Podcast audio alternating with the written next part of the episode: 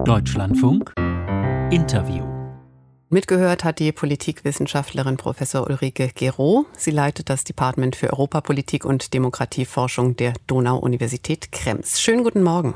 Guten Morgen. Das Ziel dieser Konferenz zur Zukunft Europas ist es jetzt also, Bürgerinnen und Bürger mitzunehmen. Wird das klappen? Ähm, ich hoffe es, aber es ist ein, ähm, ich sag mal, auch interessantes und aufwendiges Unterfangen. Ja, also um mal kurz ähm, auf die Planung einzugehen. Es sind ja mehrere Etappen geplant. Es wird mehrere Gruppen geben, die zeitgleich tagen in verschiedenen Städten auch, in Straßburg, in Dublin, in Florenz. Es werden viermal 200 BürgerInnen eingeladen, die jeweils dreimal zusammenkommen und so weiter und so weiter. Das heißt, es ist ein sehr aufwendiges Verfahren, äh, was methodisch sehr sauber angelegt ist. Ja, also da ist auch ein professionelles Unternehmen dabei, das diese BürgerInnen äh, moderiert, äh, die Themen vorgibt und so weiter. Und ähm, dann wird man sehen müssen, wie der politische Prozess sich entwickelt im Zusammenspiel mit dem, was die BürgerInnen wollen ähm, und der sogenannten Generalversammlung, die ja dann darum gebaut ist. Mhm, wobei das schon äh, Ziel meiner Rückfrage wäre. Es scheint ja der Zufall zu entscheiden, wer mitmachen darf, welche Bürgerinnen und Bürger dabei sind. Ist das demokratisch?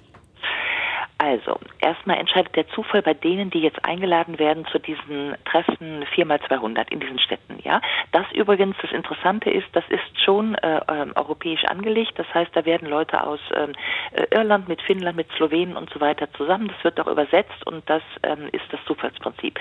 Die Generalversammlung ist ja nicht mehr zufällig, sondern da haben wir 108 äh, BürgerInnen, die ausgewählt werden aus diesen Versammlungen, dann 108 äh, Vertreter aus dem Europaparlament plus 108 aus nationalen Parlamenten, plus eben noch die sogenannten institutionalisierten Gruppen, also die Arbeitgeber, die Arbeitnehmer, äh, Jugendvertreter und so weiter. Mhm. Das heißt, könnte, eine strukturierte Seite und eine Zufallsseite. Ja, könnte jetzt natürlich Hörerinnen und Hörer geben, die sagen, ach, das ist ja interessant, dass da dieser Kreis schon feststeht, da hätte ich jetzt aber auch gerne mitgemacht alle können mitmachen. Das mal vorab. Die Plattform der Europäischen Kommission ist ja seit dem 9. Äh, Mai freigeschaltet. Frau von der Leyen hat die äh, mit einer großen Rede angekündigt. Also alle können ins Internet gehen äh, und da eingeben EU-Zukunftskonferenz. Die läuft auf allen Sprachen. Das heißt, jeder und jede kann auf 1500 Zeichen jetzt schon ähm, seinen Wunsch oder seine Idee für Europa auf dieser Plattform machen.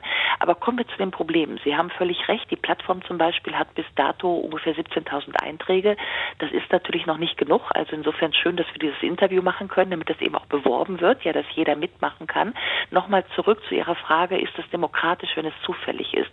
Naja, also ich könnte Ihnen als Politikwissenschaftlerin sagen, dass wir sowieso grundsätzlich das Problem haben, äh, wer sind denn jetzt eigentlich die Bürger, die befragt werden? Weil wir haben ja ein europäisches Parlament, das ist ja der gewählte Vertreter der europäischen BürgerInnen. Und da ist ja schon mal die Frage, warum müssen jetzt nochmal zufällig ausgewählte BürgerInnen mhm. auch über Europa nachdenken? Äh, weil wir verdoppeln ja eigentlich so sozusagen die Bürger, also wenn wir das Europäische Parlament ähm, ernst nehmen. Aber das Europäische Parlament ist ja dabei, wie ich gesagt habe, in dieser anderen Generalversammlung mit 108 Vertretern.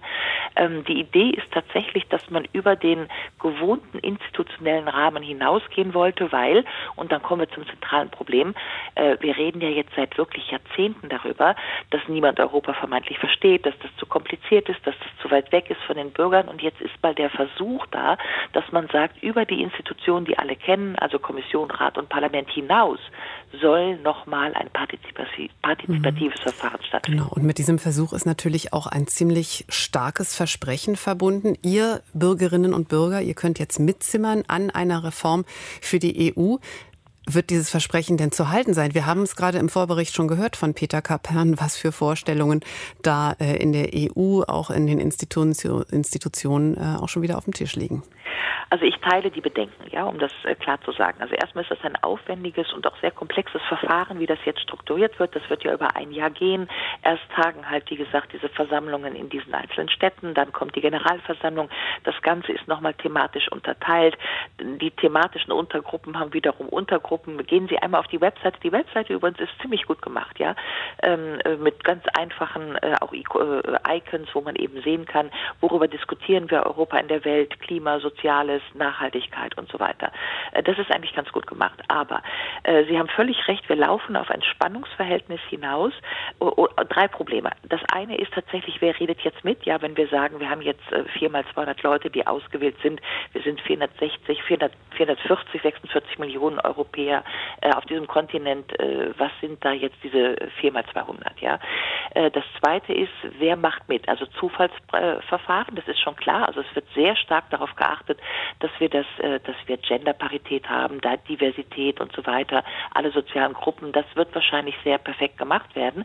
Aber das Spannungsverhältnis ist natürlich, dass es Leute gibt, die große Ambitionen mit Blick auf diese Zukunftskonferenz haben, weil, das muss man ja klar sagen, das würde auch ich sagen, wir seit langem überfällig sind mit ganz fundamentalen Reformen, denn die EU funktioniert ja nicht. Das machen wir ja jeden Tag als Erfahrung, dass die EU institutionell ganz große Probleme hat, seit der Bankenkrise, seit der Geflüchtetenkrise, seitdem 2003 die europäische Verfassung damals gescheitert ist. Mhm. Das heißt, wir sind 17 Jahre danach. So, jetzt ja. haben Sie ganz viele Gruppen, die jetzt das sozusagen nachholen wollen und ebenso groß haben sie die Widerstände. Und das wird das Problem sein. Frau Gero, eine Frage müssen Sie mich jetzt natürlich auch noch einflechten lassen. Wir sprechen jetzt über das Verfahren, weil dieses Verfahren und dieser Diskurs, das Format, so wie es angelegt ist, natürlich interessant ist. Aber über den Inhalt, über die, den Reformbedarf müssen wir natürlich auch sprechen. Es ist ja keine, Sie haben es ja gerade schon gesagt, keine ganz neue Erkenntnis, dass es institutionell Probleme gibt. Sagen Sie uns, welches Problem müsste eine Reform jetzt am dringlichsten anpacken? Ich weiß, Sie könnten mir einen 15-minütigen Vortrag halten, aber fokussieren Sie sich vielleicht auf einen Punkt. Ja, das ist das entscheidende Problem der Konferenz. Ja. Also natürlich gibt es viele Probleme, die im Klein-Klein da auch alle behandelt werden können. Ähm, aber was die Konferenz natürlich nicht kann, ist äh, sogenannte disruptive Ideen vorbringen. Ja.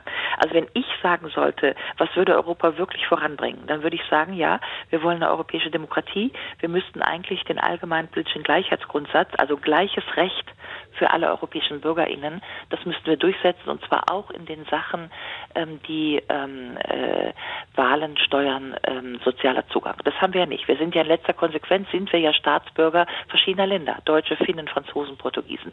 Und das müssten wir ändern. Das haben wir ja bei dem Markt auch gemacht. Äh, ein Markt, eine Währung heißt im Grunde gleiches Recht für die Güter. Ja, die Zitrone ist die Zitrone ist die Zitrone im Binnenmarkt und das Geld ist das Geld ist das Geld. Der Euro ist überall gleich. So, wir müssten das für die Bürger gleich machen. Das wäre aber im Prinzip eine systemische Änderung, wie ja eben der Markt und die mhm. Währung auch systemische Änderungen waren. War das politisch nicht machbar? Und das ist im Rahmen dieser Konferenz wahrscheinlich nicht machbar, vor allen Dingen aber nicht machbar, weil hinterher ja noch der Rat dazu stimmen muss zu dem Ergebnis dieser Konferenz. Und insofern brauchen Sie für die großen, also für große mhm. Reformwürfe, müssten Sie von oben Vorgaben machen, genau wie der Markt und die Währung. Das waren halt Mitterrand, Kohl Delors, die das gemacht haben. Ja, das waren nicht Bürger, die thematisch geredet haben über äh, welche Außenpolitik, welche Sicherheitspolitik oder auch welchen Klimaschutz wollen wir in Europa die Europafachfrau Professor Ulrike Giro heute Morgen hier bei uns im Deutschlandfunk im Interview. Ganz herzlichen Dank Ihnen. Ich danke Ihnen.